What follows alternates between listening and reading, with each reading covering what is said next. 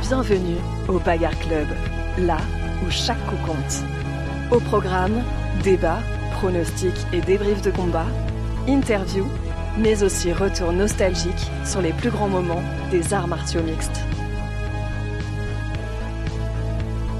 Bagarre Club, l'émission qui décrypte l'actualité MMA, c'est maintenant et jusqu'à 20h sur Prune. Bonsoir à toutes, bonsoir à tous, fans de MMA ou néophytes, euh, bienvenue. On est mardi, il est 19h sur Prune, et comme vous le savez, c'est l'heure du Bagarre Club. Je suis Hugo, combattant amateur, et pour mener à bien cette émission ce soir, je suis accompagné de trois personnes, l'élite de l'élite, la crème de la crème. On commence par la seule d'entre nous capable de gérer la technique, je parle bien entendu de Nora. Comment ça va Nora ce soir? Bonsoir Hugo, ça va très bien et toi? Ça va très très bien. Je suis très content de faire cette deuxième émission du Bagarre Club. je suis ravi également. Voilà. On va donner le nombre de l'émission à chaque fois qu'on commence, euh, qu'on commence une nouvelle émission. C'est quoi déjà le nom de l'émission?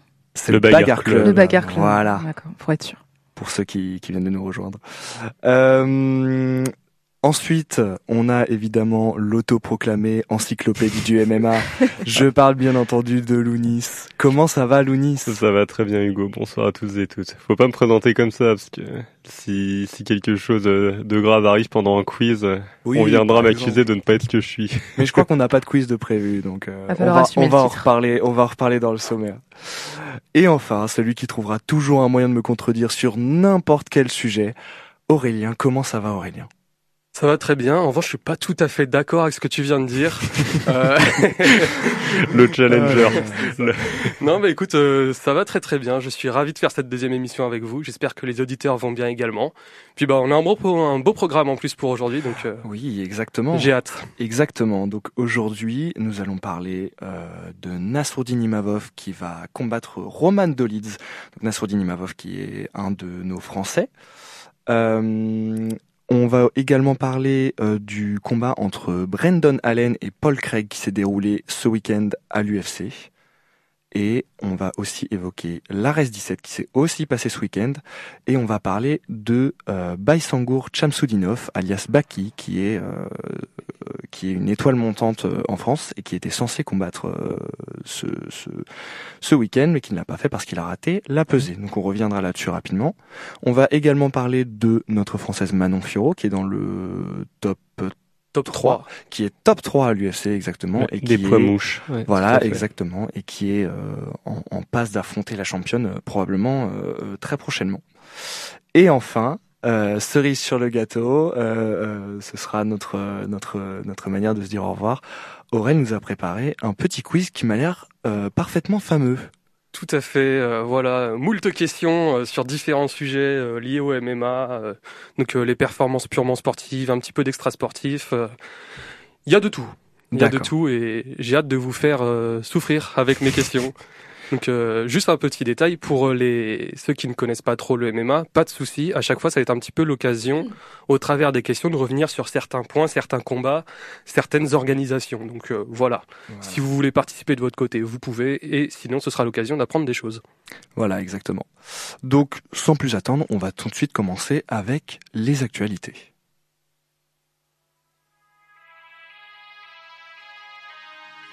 How much can you know about yourself? You've never been in a fight? Les actualités MMA de la semaine dans le Bagarre Club.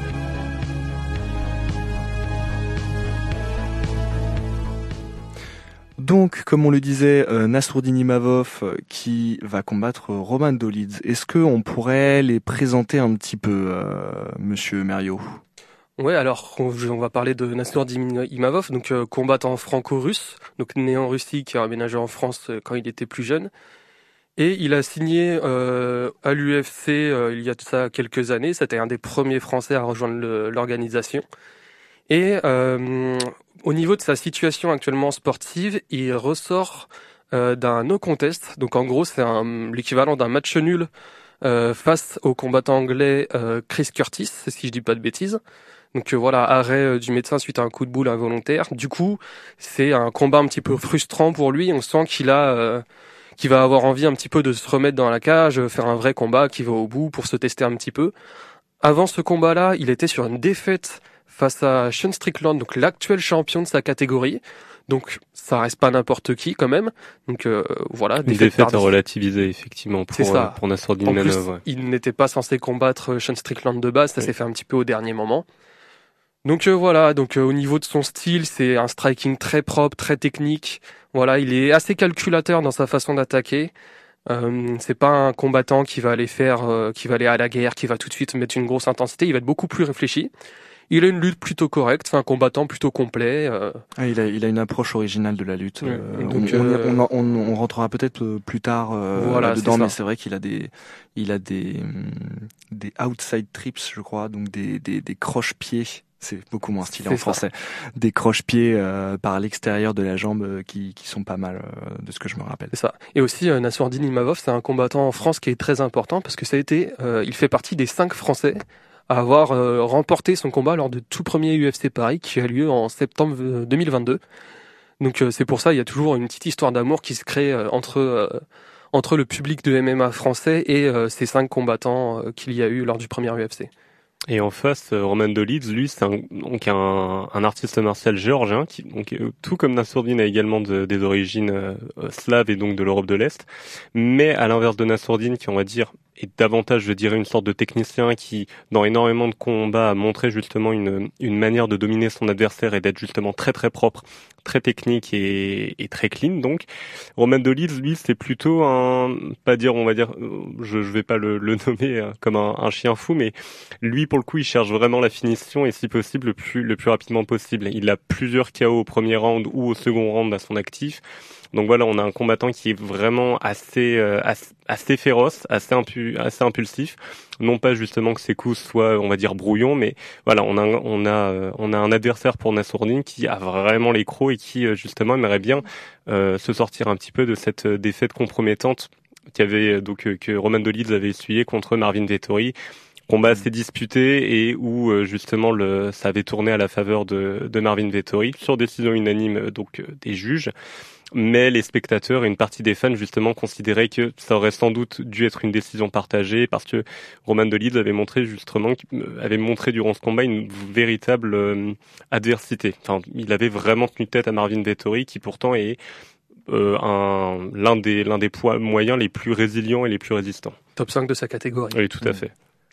Je vais juste euh, donner un, petit fun fact euh, sur euh, Nasruddin Imavov, puisque Nasruddin est né au Daghestan. Pour ceux qui ne connaissent pas le Daghestan, ne vous inquiétez pas, vous allez en entendre parler à de nombreuses reprises durant cette émission, puisque le Daghestan, c'est la terre natale de euh, Rabib Nurmagomedov, Islam Makhachev, entre autres, voilà, mais c'est les deux les deux plus gros combattants issus de, cette petite région du Caucase. Euh, et donc euh, le, le, Daghestan qui est une usine euh, à monstres. Euh, on pense qu'il y a quelque chose dans l'eau là-bas qui fait que euh, ça, ça, ça, crée des, des combattants euh, qui, qui, qui, sont destinés à, à aller au top niveau. L'histoire du pays, je pense principalement, et la, oui, leur mentalité, je pense, qui explique. Le... En fait, la, la, lutte, donc le sambo là-bas, c'est comme ça qu'ils appellent ça. C'est le sport national. C'est vraiment, ça fait partie de leur culture. Et euh, ça fait que dès le plus, plus jeune âge, surtout, ils ont une très très grosse puissance physique. Ouais, je trouve que c'est mm. surtout ça qui caractérise euh, les, les ils combattants. Ils euh. sont entraînés très très tôt et mm. les conditions de vie là-bas font que effectivement les, les combattants sont très bah, très résistants et robustes. on, va on va faire une petite une petite parenthèse euh, comment dire une petite parenthèse géographie sur le Daghestan. Le Daghestan qui est situé dans, dans dans les montagnes donc à une très haute altitude, ce qui fait que les les combats enfin les les, les Dagestanais sont habitués à, à avoir moins d'oxygène euh, euh, euh, que, que, que, la plupart des autres combattants à l'UFC. Exactement. Et, et d'ailleurs, on a, on sait que le, le, le niveau d'altitude euh, euh, durant un combat à l'UFC et un combat de MMA en général, ça joue énormément sur sur les performances des, des athlètes. Absolument. Voilà.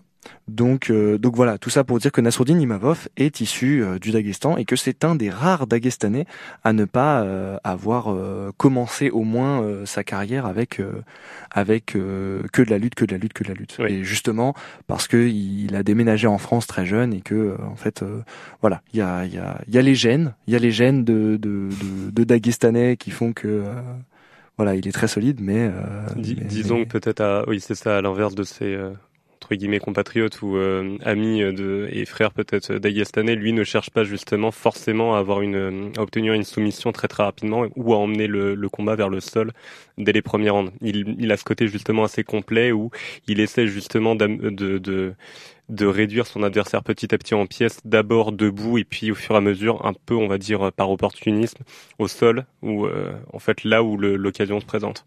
Et je pense que ça a beaucoup à jouer avec euh, le coaching de Fernand Lopez, qui est beaucoup plus, euh, enfin, le coaching du MMA Factory, pardon, qu'il a suivi depuis très longtemps. Ah bah d'ailleurs, on va pouvoir en parler du MMA Factory. Très belle transition. exactement. On dirait presque que c'est pas écrit. non mais voilà, tout ça pour dire que euh, que, que le, le, fait que Nassourdine Imavov soit un striker euh, et pas un lutteur, donc un, un combattant, euh, enfin un, un, un, kickboxer, donc quelqu'un qui, qui, qui, va travailler debout, le fait qu'il qui qui fasse partie de cette catégorie-là a été beaucoup influencé par le fait que il était entraîné au MMA Factory jusqu'à il y a très peu de temps euh, et que euh, c'est euh, une, une, une, une, salle. Donc là, le, je pense qu'on peut dire que c'est la plus grosse salle, de France, la plus connue, la plus voilà la, plus, la plus, médiatisée, avec son son coach, patron, entraîneur. Enfin, il a plein de casquettes, Fernand Lopez, qui est beaucoup plus basé sur le striking que que sur la lutte et le grappling à très très haut niveau. Et et ça c'est vu. Donc Petite transition. Euh, euh, en effet, Nassourdine Imavov, euh, à la surprise générale d'ailleurs, et, et, et, a quitté le, le, le MMA Factory il y a quelques jours.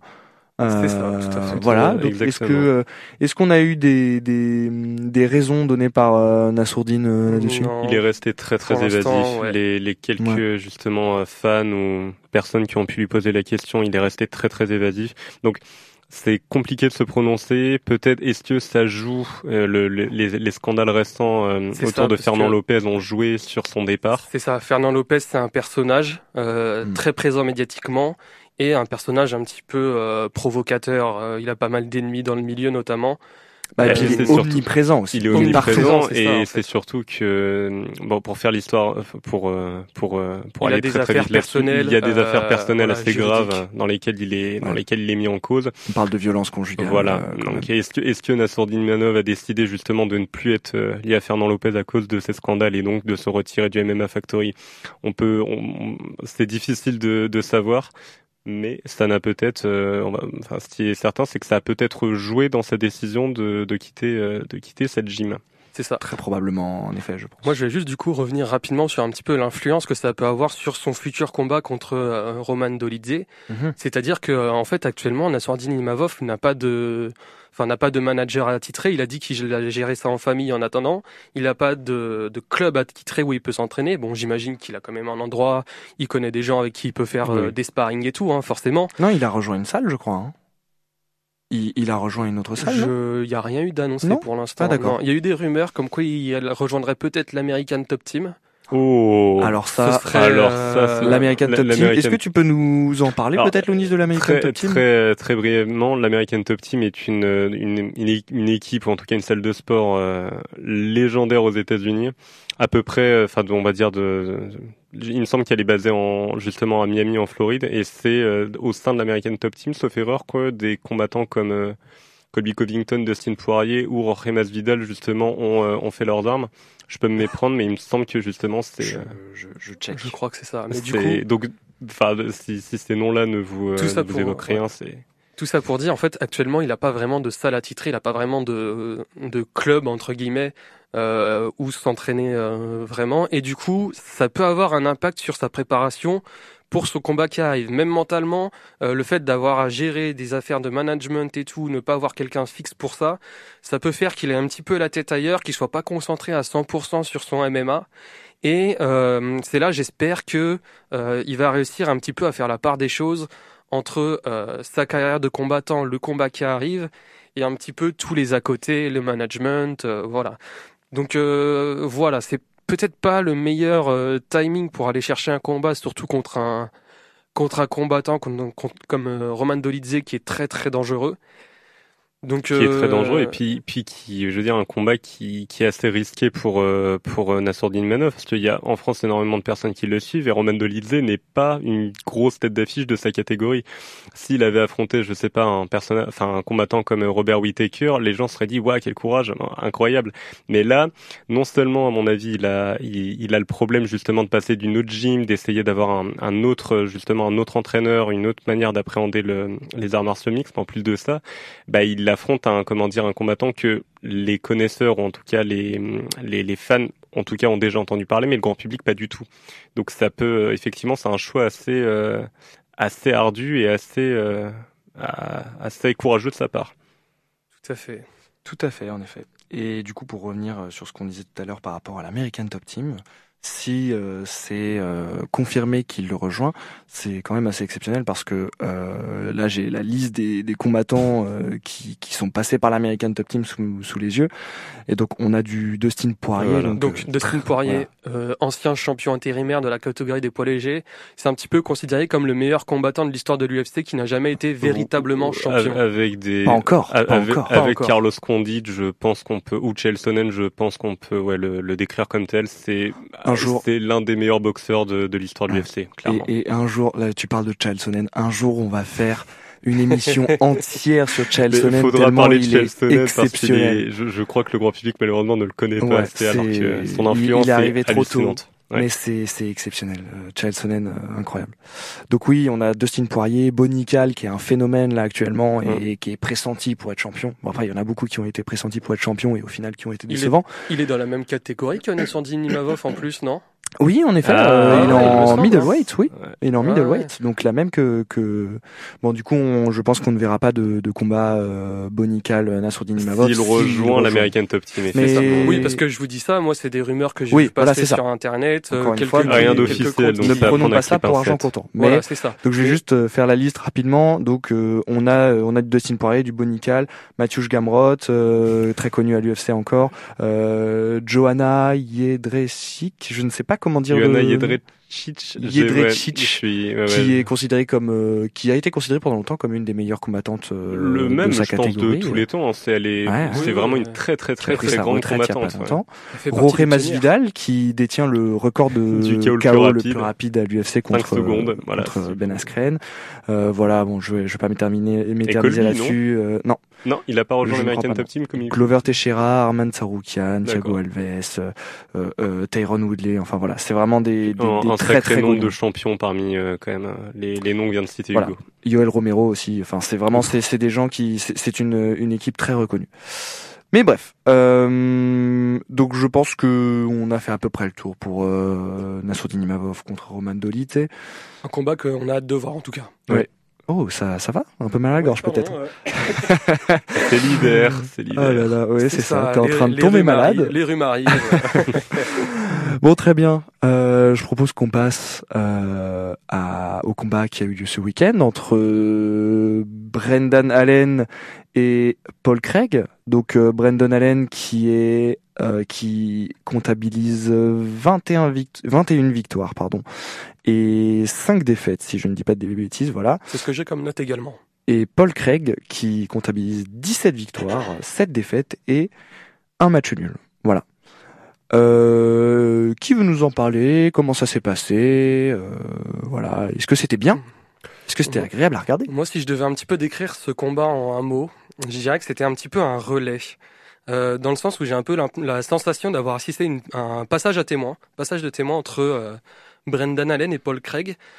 Pourquoi je dis ça? Parce que euh, Paul Craig était réputé pour être un très bon combattant de jujitsu, donc notamment les phases en sol, prise de soumission. Voilà, il a énormément de soumissions à son active. Un des meilleurs euh, jujitsuka euh, de, euh, de de sa catégorie, donc euh, qui était light Et- heavyweight et qui est devenu middleweight. C'est ça. Et il est un petit peu sur euh, trois. Bah là, avec ce, avec ce combat, il a trois défaites en quatre combats. Mm. Donc, il est un petit peu sur la phase descendante.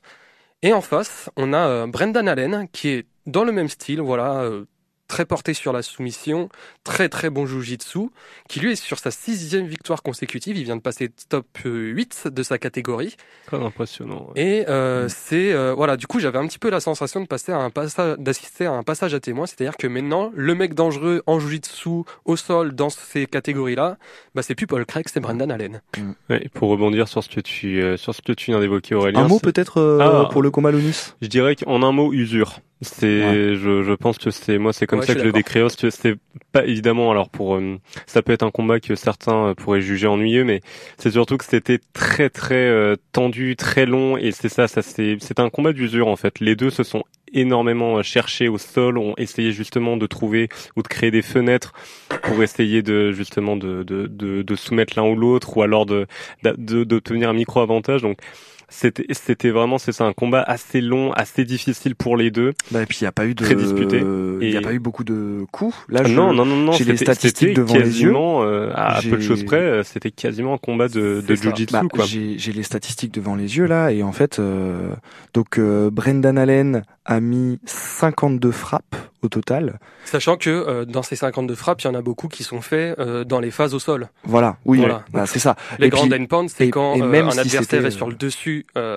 quand un combattant est sur le dessus de son adversaire et qui va réussir à l'atteindre au visage Voilà. ou au corps. Ou. Exactement. encore, en fait, de lui. Mais dans tous les cas, dans tous les cas, euh, voilà, le, le- c'était sur 5 rounds, donc en fait 52 frappes en 5 rounds. Alors non, parce que c'est c'est assez fini au début du troisième round. Ah oui, pardon, n'importe quoi. Je, Il y en a un qui a suis pas fait ses devoirs.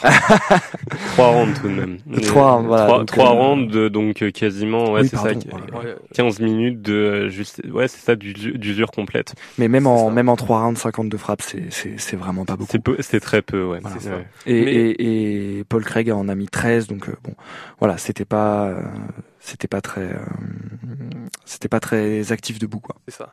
Mais euh, j'aimerais revenir un petit peu sur un truc qu'a dit Lounis. Je suis pas tout à fait d'accord quand tu dis que c'était assez euh, assez lent. Euh, parce qu'en fait, j'ai Bah, trouvé Brendan Allen le- malgré tout assez actif en fait. Alors moi, je, a- je, je, je pensais à Land du, on va dire, de- du point de vue d'un œil un peu moins aguerri, Voilà, mais je, oui, je suis vrai. effectivement pour euh, pour avoir euh, du coup vu le, effectivement regardé le combat après coup. Non, non, c'était au, au contraire justement très disputé et assez dynamique ça. dans les deux camps, mais pas, on va dire dynamique au sens où on l'entend habituellement, avec beaucoup de de coups au corps, de kicks, de, de pression, on va dire debout. Là, c'était essentiellement au sol. C'est ça. Et euh, en fait, j'ai surtout, euh, j'avais un petit peu la, la sensation d'avoir une euh, pression constante, surtout avec le jujitsu. Parce qu'on avait Allen qui était très souvent en position de domination, il a été très actif.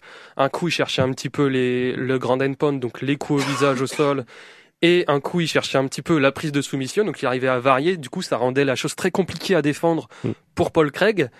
Mais de l'autre côté, bah il y a le, le danger de soumission permanent avec Paul Craig. Suffit que euh, Brendan Allen fasse une erreur à un moment, qu'il laisse traîner un bras, un, un talon, une cheville, peu importe. Hop, et c'est la Mm. prise de soumission. Et euh, ça peut aller très très vite. D'ailleurs, il y a un moment dans le premier round, euh, un moment, les deux combattants en même temps essayent de tenter une clé de talon. C'est une image qui est assez, euh, qui est assez marrante. Voilà. C'est un peu euh, la, la blague ou l'image, je sais- enfin qui est très connue sur internet où il y a deux Spider-Man qui se qui se pointent du doigt euh, C'est ça, dans- avec un miroir et là ça faisait un petit peu ça mais non ma prise non la tienne non. C'est ça.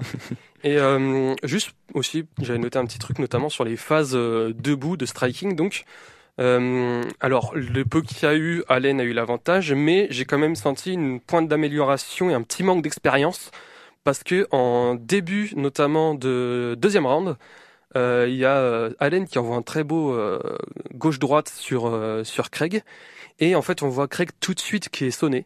Enfin, il chancelle un petit peu, voilà, il titube. Et euh, Allen, au lieu de se ruer sur euh, le combattant, euh, marque une pause et le laisse euh, récupérer. Je me dis, avec un petit peu plus d'expérience, peut-être tourner un petit peu plus en striking avec des, des, des personnes plus Des expérimentées. gros, des gros poissons. Voilà, c'est ça. Bah là, il aurait peut-être plus osé aller euh, rentrer dedans. euh, Voilà. Mais tu as tu Mais alors juste un truc pour je, je, je, je, je- je prends en compte le fait qu'on a potentiellement des gens qui ne connaissent pas du tout le MMA. Euh, quand Aurel dit un gauche droite, c'est évidemment euh, un, un jab, donc euh, la, main avant la main gauche qui part rapidement et après on enchaîne avec euh, un direct du bras arrière. Donc le bras droit. Voilà. Euh, Excuse-moi, Denis. Je te Non, non, non, euh, je, je, ouais, je souhaitais rebondir un instant sur, euh, effectivement, sur ce qu'a- sur ce qu'avait évoqué Aurélien lorsqu'il avait utilisé le, le mot relais pour qualifier le combat. Mais pour moi, ça montre bien à quel point le, le MMA est un sport qui évolue très, très, très rapi- euh, rapidement et, euh, et de manière assez, euh, parfois assez effrayante entre les athlètes parce que il n'y a pas un écart d'âge si prononcé que ça entre euh, justement Brendan, Brendan Allen et Paul Craig. Et pourtant, justement, le, c'est la, le, le, le plus jeune qui a réussi à mobiliser des forces que l'autre n'avait pas et qui est parvenu à obtenir une, donc une victoire par soumission au troisième round. Ce qui, euh, ce qui montre bien qu'en fait, oui, le, le, la compétition évolue très très vite, les catégories changent et justement, le, le, c'est- pour, c'est pour cette raison-là que les, les champions ou même les combattants qui arrivent à être sur de longues séries de victoires sont aussi impressionnants parce que ils doivent systématiquement faire face à de, de nouveaux défis et surtout à des adversaires qui deviennent de plus en plus euh, doués et avec un, on va dire, un répertoire d'attaque euh, encore plus large. Mais d'ailleurs, c'est intéressant que tu parles de, de- du fait que le MMA évolue très vite, parce que il y a eu un moment où Paul Craig était euh, était euh, pressenti. Bah, tout à l'heure, je disais ça. Je disais, euh, il y, a, il y a beaucoup de combattants qui sont pressentis pour être champions et au final, bah, oui, ils finissent par se casser les dents sur euh, sur sur sur des combattants. euh, dont on pensait qu'ils allaient facilement rouler dessus. Et d'ailleurs, Paul Craig était sur une très bonne série de victoires jusqu'à qu'il combatte Nikita Krylov en 2022. Euh, Enfin, jusqu'à ce qu'il combatte, pardon, Volkanos Demir en 2022 aussi, euh, contre qui il a perdu par décision. Mais en fait, euh, le, le moment où ça a vraiment commencé à à, à descendre la pente, à basculer, exactement. Le moment où ça a basculé, c'est quand il a combattu Johnny Walker. Johnny Walker, Ouais. qui est un de mes combattants préférés d'ailleurs, Qui, brésilien. qui est euh, très, enfin, très très explosif, c'est le Ouais. mot qu'on puisse dire. Et c'est un personnage. Et c'est un, un personnage vraiment atypique. si on, de- si on devait le décrire, euh, et lui-même il se décrit comme ça, euh, il se compare beaucoup, euh, pour ceux qui connaissent, pour ceux qui sont un peu connaisseurs de, de dessins animés, d'animation, euh, il se compare beaucoup au euh, papa dans les Croods. Voilà, Donc un Donc, homme des euh, cavernes, hein, un homme des cavernes, exactement. Et euh, voilà, bah, je vous propose qu'on parte sur euh, sur juste une une, une émission euh, dessin animé là pour, euh, Allez, c'est pour parti. aujourd'hui. On en a marre du MMA. voilà, c'est ça. Ça fait la deux émissions, violence, c'est ça bon, va ça bien nous deux saoule. La violence va bien Voilà, on préfère, on préfère, on préfère des dessins animés. Mais bref, Euh, du coup, euh, moi en vrai, j'aimerais bien me parler un petit peu de la suite, notamment pour euh, ce cher Brendan Allen, parce que euh, il vient de, il vient de passer top 8 justement de sa catégorie. Et euh, il est sur euh, pas mal de victoires consécutives, donc là il va commencer à aller chercher un petit peu le haut du panier. Donc euh, voilà, il y a pas mal de combattants dans la catégorie qui pourraient euh, éventuellement euh, avoir à, à faire à lui euh, prochainement. J'ai noté notamment Marvin Vettori, Marvin euh, Canonnier même, Canonnier. Cannonier. Le problème, tu vois, c'est que Vettori euh, est cinquième et est sur une défaite. Mm. Du coup, je vois bien affronter quelqu'un derrière lui, donc Oui. Brendan Allen huitième. Canonnier ressort justement d'une victoire Ah, contre Marvin oui, Vettori. Oui, oui, tout à Du fait. coup, Oui, oui, Canonnier vrai, en droit- a en droit de demander un adversaire un Bien petit peu au-dessus de lui. Bien sûr, bien Voilà, sûr. donc là, comme ça, euh, Marvin Vettori serait la personne qui me, qui, je pense, euh, voilà, serait le, le plus apte. Ouais, je suis assez d'accord avec toi, Aurélien. Eh bien parfait. Bah, je vous propose qu'on fasse une courte pause musicale. Euh, donc on va s'écouter euh, Temptation par Joey Badass. C'est une musique que Aurélien nous a choisie. Tout à fait. Voilà.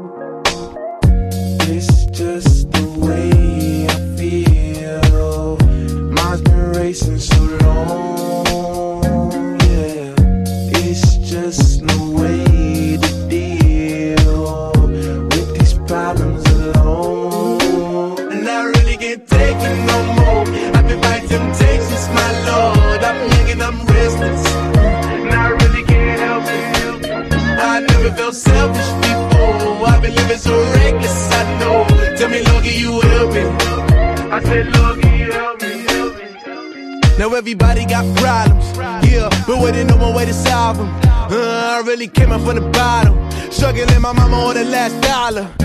Hustling, man, I've been putting in these hours. The government been trying to take it away with sours. Really all about the money and the power. I just wanna see my people in power.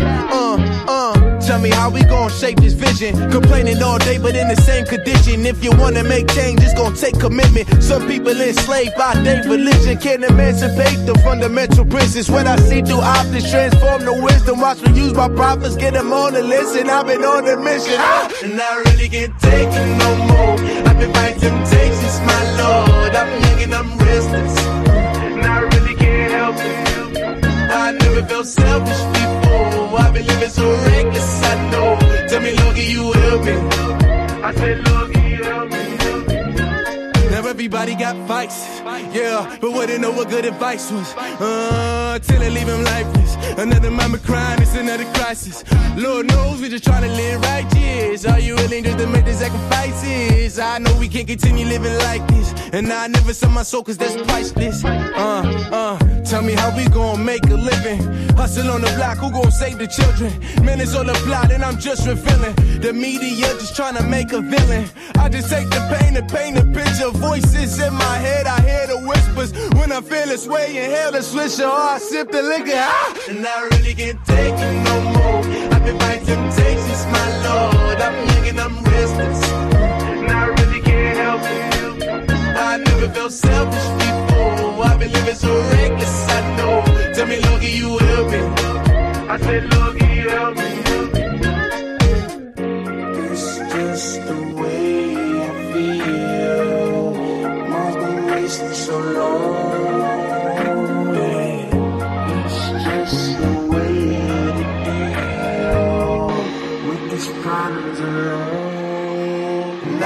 taking, taking no more. I've been fighting temptations, my lord. I'm living on restless.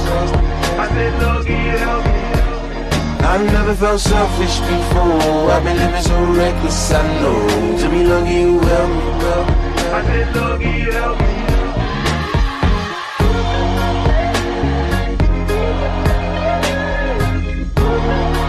I've been lucky.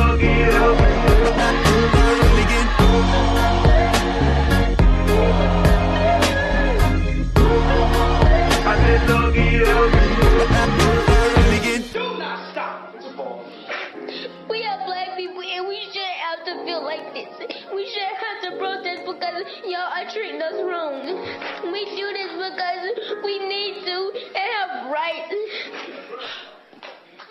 Rebonjour, on est toujours sur le Bagarre Club. Euh, donc voilà, après cette petite musique euh, très douce, on va parler de euh, l'ARES 17 qui avait lieu ce week-end et de... Enfin, on, va déjà parler de l'ARES 17 et on verra après. Ouais, donc euh, la RES 17 qui a eu lieu euh, ce vendredi dernier, du coup, pas ce vendredi, mais vendredi dernier. Pour ceux qui ne savent pas, l'ARES, euh, notamment, c'est euh, la plus grosse euh, ligue de MMA français. Voilà, ça a été créé en 2020 par, on en a parlé tout à l'heure, ce très cher Fernand Lopez. Voilà, donc quand on disait qu'il a plusieurs casquettes, dirigeant de la plus grande ligue de France, ça en fait partie. C'est globalement le pape du MMA français, enfin en bien, en bien C'est comme en mal, hein, mais c'est un peu ça. C'est ça.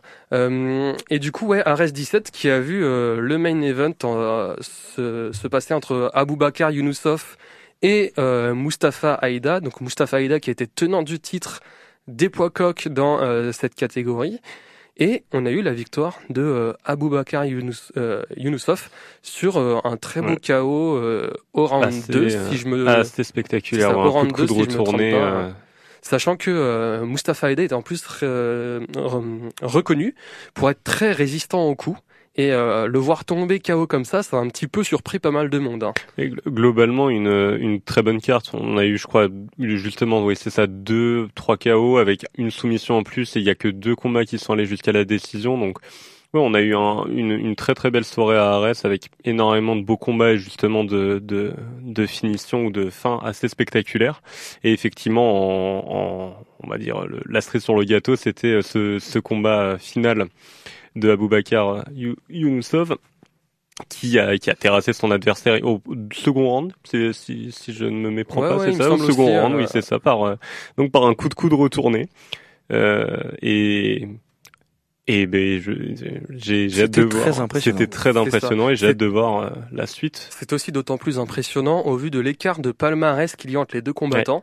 Mustafa Aida, qui était le tenant du titre et donc qui a perdu, euh, comptabilisait déjà euh, 12 combattants en professionnel en MMA, donc 10 victoires pour 2 défaites, ce qui est un bilan très très correct. Euh, tandis qu'Aboubacar Younusov, donc le vainqueur, euh, a seulement 3 combats euh, Hmm. en MMA. Mais il vient Donc, du Daghestan. Et il Non, vient vrai Daghestan.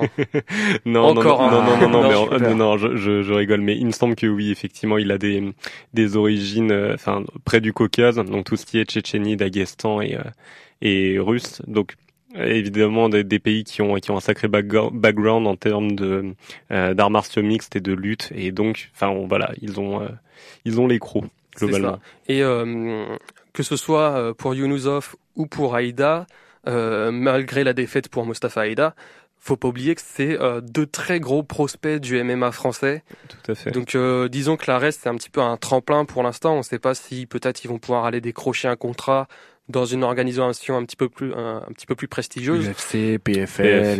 L'UFC on va attendre un petit peu je pense Ouais, quand même. ouais, hein. c'est encore Parce que un là, là, il a euh, Aboubacar a quatre combats, c'est bien ça? 4 5 Ouais c'est ça. C'est ça, être, ouais. euh, Donc c'était ouais, finalement assez peu. ouais. Même bien que le- les résultats soient assez euh, impressionnants, mais C'est ça. on va pas. ouais. Il va falloir qu'il se fasse encore un petit peu les dents face au reste de sa catégorie, je pense, ça. avant de viser un petit peu plus haut.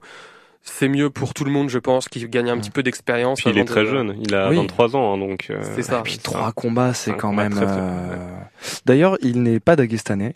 Euh, il est tchétchène. Voilà. Oui, Enfin non, il mais est- non non, c'est c'est- je je dis J'ai dit Daghestan, euh, Daghestan, il est- Tchétchénie, russe, enfin. Voilà, il est, il est français, euh, il est français né en France, hein, Ouais. mais voilà, mais il a des, des origines tchétchènes. Donc voilà, c'est il- pas d'origine Ceci dagestanaise à l'horizon. euh, voilà, c'est c'est origine tchétchène. Comme euh, Ramzat Chimaev qui était dans son coin. Tout à fait. C'est ça. Ce ainsi, soir-là. ainsi que Nassourdine Imavov, dont on a parlé. Voilà. Ah bah voilà. Donc Dont euh, le- la, la dynastie de l'Est Voilà, ça, retrouvée dans l'octogone. Et donc Ramzat Chimaev, on va faire une petite parenthèse euh, très rapide sur Ramzat Chimaev, qui est euh, euh, aussi ce qu'on peut appeler un monstre à l'UFC, qui qui a enchaîné les combats pendant pendant plusieurs L'un des euh, plus gros phénomènes de ces dernières voilà. années, très clairement. euh, voilà, ça. qui, qui a fini ses adversaires. je, je, je crois qu'il a, il a pris deux coups euh, durant sa carrière à l'UFC, durant toute sa carrière à l'UFC où il a fait euh, trois, quatre Avant, combats. avant son affrontement Avant contre Gilbert Burns, qui Gilbert a été Burns, euh, euh, donc euh, combattant brésilien très très fort, ancien prétendant au, au titre des poids mi-moyens. Et Donc le, le premier adversaire vraiment sérieux de Ramzat Chimaev. Le combat a été une boucherie sans nom. Ouais. Mais avant ce combat-là, oui, effectivement, Ramzat Chimaev, euh, enfin en fait, il ne prenait pas les coups Non, parce c'est que ça, en fait, il- l'emmenait au sol et il terminait. Ou même il mettait un KO en euh, Oui, 20 c'est vrai, secondes. c'est vrai, tu il est quand même assez terrifiant, Ramzat. Ouais. oui. Bon, après son dernier combat était contre euh, Kamaru Usman, ancien champion des welterweight Ouais. justement, mais c'était un combat en middleweight, donc la catégorie juste au-dessus euh, des, des, des welterweight. Du beau monde en Voilà, somme qui la était catégorie venu, de Nassourdine Imavov, d'Israël. Adesanya euh, et de l'actuel champion de Sean Strickland. Sean Strickland. Du coup, euh, on va peut-être essayer de revenir un petit peu sur la reste, parce que encore Oui, une fois, vrai, on, on- digresse on- on, on digresse, hein, ouais. ouais. C'est ça. Voilà. Mais Bah, du coup, euh, ouais, euh, la reste en fait qui aurait pu être euh, d'autant plus euh, suivie, je pense, Mm. euh, s'il n'y avait pas eu le vrai véritable main event de Voilà. prévu, voilà. qui se serait annulé. Qui était, euh, qui, ouais, Qui s'est La- conjugaison est, bon voilà, euh, on- t'as t'as pris beaucoup de coups à l'entraînement, hein, parce que la conjugaison est pas. Sûrement pas en t'affrontant. Ouais, bon, un jour, on parlera de de de, de notre palmarès euh, respectif euh, face à face à l'un et l'autre. Je voilà, je pense que je n'ai jamais perdu un Donc, combat contre toi, Baïsangor Aurélien. Qui était donc euh, pressenti donc pour euh, pour pour pour la ceinture des poids mi-moyens de l'ARES, qui n'a pas pu donc faire son combat contre Cédric Lillehammer pour euh, la bonne raison qu'il a euh, raté sa pesée. Euh, De 1,4 euh, kilos et quelques, quelque chose beaucoup. comme ça. ce qui n'est pas Ce rien du tout. énorme. voilà. Voilà, donc. Et euh, du coup, voilà, euh, suite à cette pesée manquée, son adversaire a refusé euh, le combat. Il aurait pu accepter, mais c'est vrai que c'est pas trop à son pas trop à son, dans son intérêt. Hein, voilà. Bah, non, alors non. statistiquement, euh, si, si on regarde que les statistiques, euh, euh, Baki, euh, donc Baysangour Chamsoudinov, qui est surnommé Baki euh, pour plus de On 100 va Voilà. l'appeler Baki parce que c'est Voilà. Et parce que c'est son, c'est son, c'est son personnage aussi. Oui, c'est comme ça qu'il se fait appeler.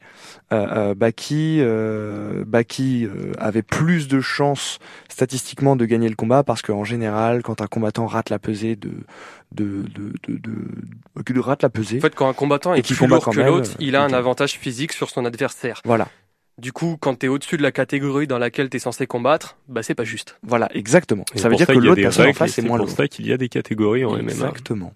Mais du coup, euh, voilà, c'est- quand on parle de, de, de statistiques, euh, il avait plus de chances de gagner, donc je comprends que euh, Klinkhammer, euh, son adversaire, ait que, refusé le combat. Est-ce qu'Hugo, tu ne nous parlerais pas un petit peu justement de, euh, de la perte de poids, du weight cut?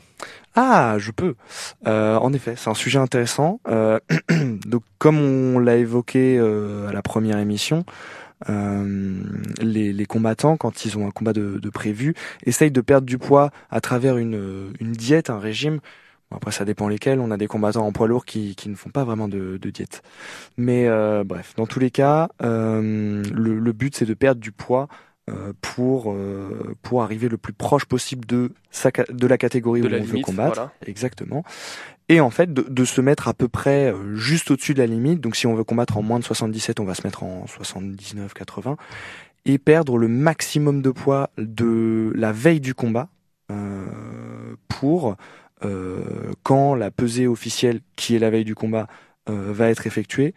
Euh, on, on, on, On regagne en fait un maximum de poids une fois la pesée finie pour Non, arriver Attends, le ça- plus lourd possible dans la Non, cage. non, tu- mais- on, mais- a sauté une étape. Le, en fait, le, le truc, c'est que le, le principe du weight cut euh, de la veille pour le lendemain, en fait, c'est qu'on va se déshydrater et perdre un maximum d'eau pour perdre un maximum de poids et pour faire la pesée euh, en étant en dessous de 77 kilos et euh, se réhydrater durant la nuit et durant la journée du lendemain pour le soir du combat être à, à plus, euh, qui à, largement plus de processus, 77 euh, kilos. Enfin, difficile, dangereux pour euh, pour la vitalité des combattants et donc ce qui peut-être explique pourquoi Baïsangour Shamsodinov dit Baki euh, aurait à louper potentiellement ça peut D'ailleurs, qui, Ba- Baki qui a dit qu'il avait fait un, un malaise euh, Ben, durant je- sa pesée, voilà.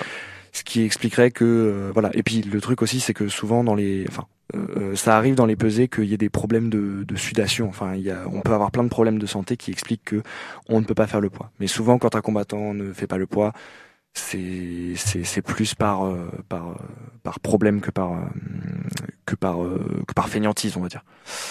Euh, voilà, bah je pense que on est pas mal. On va passer au débat du jour, je pense, euh, qui est sur euh, notre combattante française Manon, Manon Fiorot. Fiorot.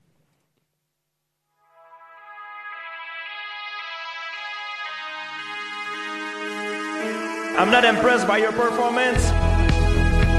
Le débat du jour dans le Bagarre Club. Donc Manon Fiorot euh, qui euh, comptabilise 11 victoires et une défaite. Euh, donc la défaite qui sa, sa défaite qui a été son premier combat pro. Euh, elle est actuellement classée troisième. J'ai j'ai peur de dire une bêtise. C'est Troisième des troisième. Voilà, exactement. Troisième des poids mouches. Euh, donc voilà, elle est pressentie pour affronter la, la championne euh, dans pas longtemps. Alexa Grasso. Exactement, Alexa Grasso qui a battu Valentina Shevchenko qui est considérée comme une des meilleures combattantes de, enfin comme la meilleure combattante Ah, de- féminine de, cette catégorie et euh, l'une des meilleures euh, combattantes féminines à côté d'Amanda Nunes comme tu l'as dit. Euh, donc voilà, donc euh, Manon Fiorot sur ses derniers combats, elle a battu quand même des des pointures puisque ses deux derniers combats étaient contre euh, Kathleen Choukagian qui est classée première, deuxième. Je crois qu'elle est genre, hein. Ouh, elle est- juste en dessous. Elle est- elle est- elle est doit être juste quatre- en dessous. quatre- elle est quatrième, quatrième ou cinquième. Voilà. Oui, parce que donc, cinquième euh, c'est Jessica Andrade, quatrième Voilà. c'est euh, Chukagan. Mais surtout son plus gros fait d'armes récent, c'était sa victoire contre Rolda Mayunas, donc Exactement. combattante féminine très appréciée, et ex-championne euh, de la catégorie, des aussi fois. euh, ex euh, ex prétendante au, au titre de, de GOAT, de, de greatest of all time chez les femmes. Ah si si si, il y a eu un moment où c'était Oui. il en était question. Oui. Mais voilà, Rose Namajunas qui a été une combattante très très dominante et très très appréciée euh, pendant très longtemps et qui là euh, euh, revenait contre Manon Fiorot et, qui, qui a perdu par décision unanime. Donc euh, Manon s'en est très très bien sortie. Maintenant, la question qu'on va qu'on va se poser euh, par rapport à Manon ce soir, c'est bah déjà qu'est-ce que c'est son style un petit peu, euh, qu'est-ce que qu'est-ce qu'elle qu'est-ce qu'elle fait de bien, euh, quels sont ses avantages, ses forces et ses faiblesses, mais surtout euh, qu'est-ce qu'elle va faire ensuite après avoir battu Rose Namajunas qui était euh, très très très très forte, qui est une pointure? Bah, en termes de style, en fait, faut savoir qu'elle a fait des débuts en karaté. Donc euh, c'est assez rare euh, pour le souligner en vrai, euh, des combattants qui viennent du karaté. Et euh, du coup, elle a un style euh, très orienté forcément sur les phases de striking, donc sur euh, la boxe, sur euh, le kickboxing, donc pied-point, voilà. C'est une combattante qui va aimer être debout, qui est assez puissante pour sa catégorie, qui a une grosse force de frappe. Et euh, voilà, toujours très propre également techniquement. voilà, ces 11 victoires d'affilée parlent pour elle, hein. notamment, bah, comme Hugo l'a dit, contre des pointures du MMA féminin. Voilà, donc c'est un, c'est une combattante plutôt, euh, plutôt divertissante à regarder. C'est assez divertissante. Alors à Voilà, nouveau, c'est pas une combattante qui a une euh, euh, qui a une un power. énorme voilà un énorme pouvoir de KO comme par exemple Amanda Nunes. En revanche, elle sature littéralement ses adversaires de C'est coups. ça. C'est-à-dire que vraiment, elle fait pleuvoir systématiquement énormément très, de très, coups. euh, Très gros Et volume, ouais. elle les submerge en fait simplement. Ils tombent pas euh, par par KO, mais ils tombent de fatigue le plus souvent. Bah, ses quatre dernières euh, victoires étaient par décision unanime. Après, il faut quand même lui reconnaître qu'elle a euh, une, deux, trois, quatre, cinq, cinq, euh, six, six euh, victoires par KO quand même, donc c'est c'est pas rien. Par TKO, pardon, excusez-moi. Il n'y a pas de, il y a pas eu de, de KO, euh, Net. de KO net propre. Voilà. Mais euh, C'est rare en même temps dans le MMA euh, féminin. ouais, les les ouais. KO nets sont quand même assez rares. Mais euh, mais voilà, donc il y a, y a quand même pas mal de TKO. Elle a juste perdu son premier combat euh, au Cage Warriors d'ailleurs, euh, ce qui est assez impressionnant qu'elle fasse sa, sa première euh, au Cage. Warriors. Mais voilà, elle est, Organisation euh, majeure au Royaume-Uni. voilà. Donc euh, bah et puis euh, qui est un peu euh, l'antichambre de l'UFC euh, avec le, le le Dana White euh, Contender Series qui est Ouais. une, une série qui est liée à l'UFC directement. Voilà, euh, le Cage Warriors et et, et l'Ares sont un peu l'antichambre Personnellement, euh, sa- sachant que euh, Alexa Grasso et Valentina Shevchenko vont peut-être s'affronter une quatrième et dernière fois, ce qui est très rare, je verrais bien Manon Fiorot affronter Erin Blanchfield, qui est donc juste devant elle dans la catégorie des poids. Euh, non, elle est Ah non, première. pardon, deuxième, bah oui, est deuxième, donc devant, euh, derrière- juste derrière Valentina Shevchenko, et qui, à mon avis, là serait peut-être euh, l'épreuve terminale pour Manon Mm. Fiorot avant d'aller chercher la couronne, donc des poids, Ouais. des poids mouches de l'UFC. En fait, il est là un petit peu le problème pour Manon Fiorot, c'est qu'elle est dans une catégorie où euh, Valentina Shevchenko vient de perdre son titre contre Alexa Grasso. Donc, ils ont fait un premier combat. Il y a eu la revanche. Malheureusement, il y a eu match nul entre les deux combattantes, ce qui fait que bah ça bouge pas trop encore. Et euh, elle va sûrement devoir attendre que euh, il y ait un troisième combat qui n'est toujours pas programmé parce que le deuxième a eu lieu récemment. Donc ça va être euh, dans longtemps.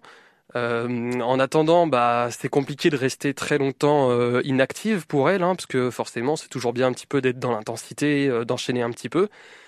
Et du coup, bah, techniquement, elle mériterait d'avoir un combat pour le titre. Malheureusement, bah, euh, les deux, euh, les deux du dessus, euh, Grasso et Shevchenko, bah, ont encore des affaires à régler.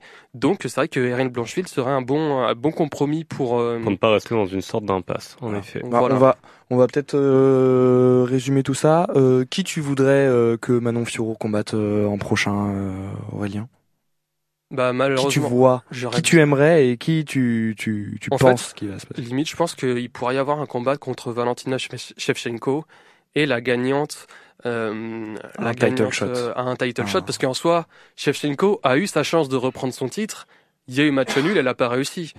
Donc Pas, bon, euh, euh, Elle n'a pas été assez, euh, assez ça. convaincante pour euh, demander. euh, même pour Shevchenko, est-ce que ce serait pas bien d'aller un petit peu se refaire les dents peut-être contre Manon Fiorot pour essayer un petit peu de, de retrouver des forces pour elle? Euh, Voilà, le problème c'est que la française va évidemment pas se laisser faire. Ah bah ah non. Et toi, Lunis? Erin Blanchfield, je pense, et peut-être après Valentina Shevchenko, mais je pense que c'est mon dernier mot. ouais. Ah, je, je, je, je suis ton avis aussi. Je, je pense qu'il y, y a eu pas mal de rumeurs euh, là-dessus. On a fait le tour pour euh, Manon Fiorot, je pense. Donc on va passer à euh, notre deuxième petite pause musicale avant d'enchaîner sur le quiz d'Aurélien. J'ai hâte. Ça va être terrible. Donc on s'écoute Heart of the City de Jay-Z.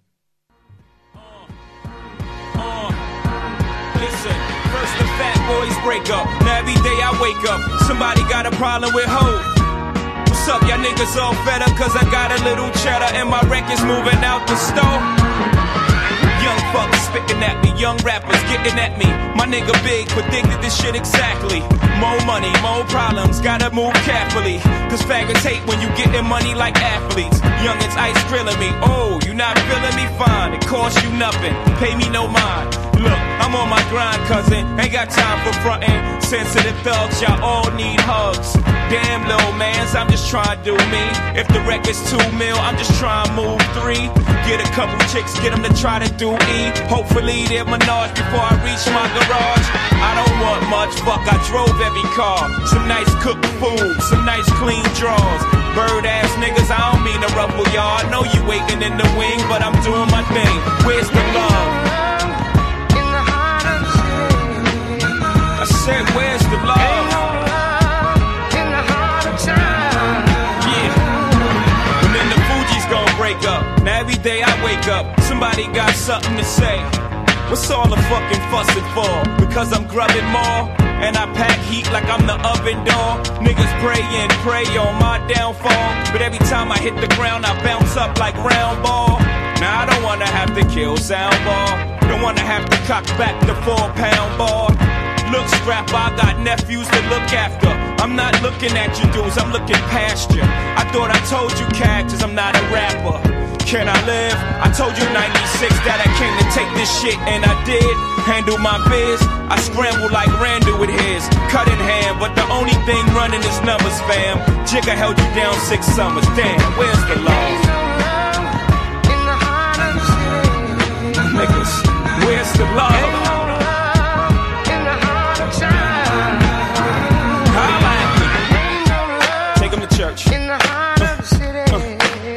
My nigga, where's the love? Fuck, then Richard Pryor go and burn up, and Ike and Tina Turner break up. Then I wake up to more bullshit. You knew me before records, you never disrespected me. Now that I'm successful, you pull this shit. Nigga, I step on your porch, step to your boss. Let's end the speculation, I'm talking to all of y'all. Male shouldn't be jealous, that's a female trait. What you mad cause you push dimes and he sell weight? Y'all don't know my expenses, I gotta buy bigger plates and more baggies. Why you all aggy? Nigga, respect the game, that should be it. What you eat don't make me shit. Where's the love? Where's the love?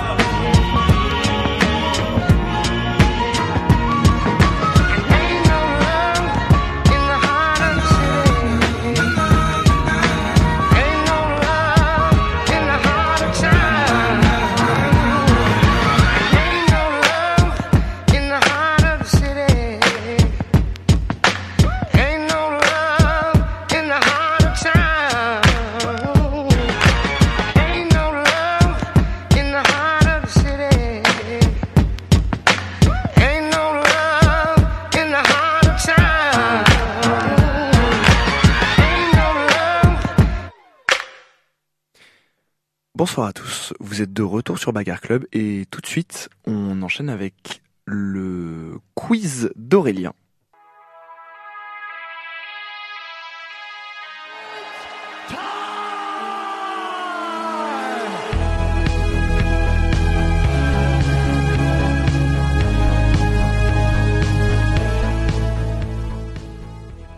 Alors, alors, sachez que j'attends ce moment depuis qu'on a eu l'idée de faire ce quiz. J'ai préparé mes petites questions, je vous ai fait ça bien.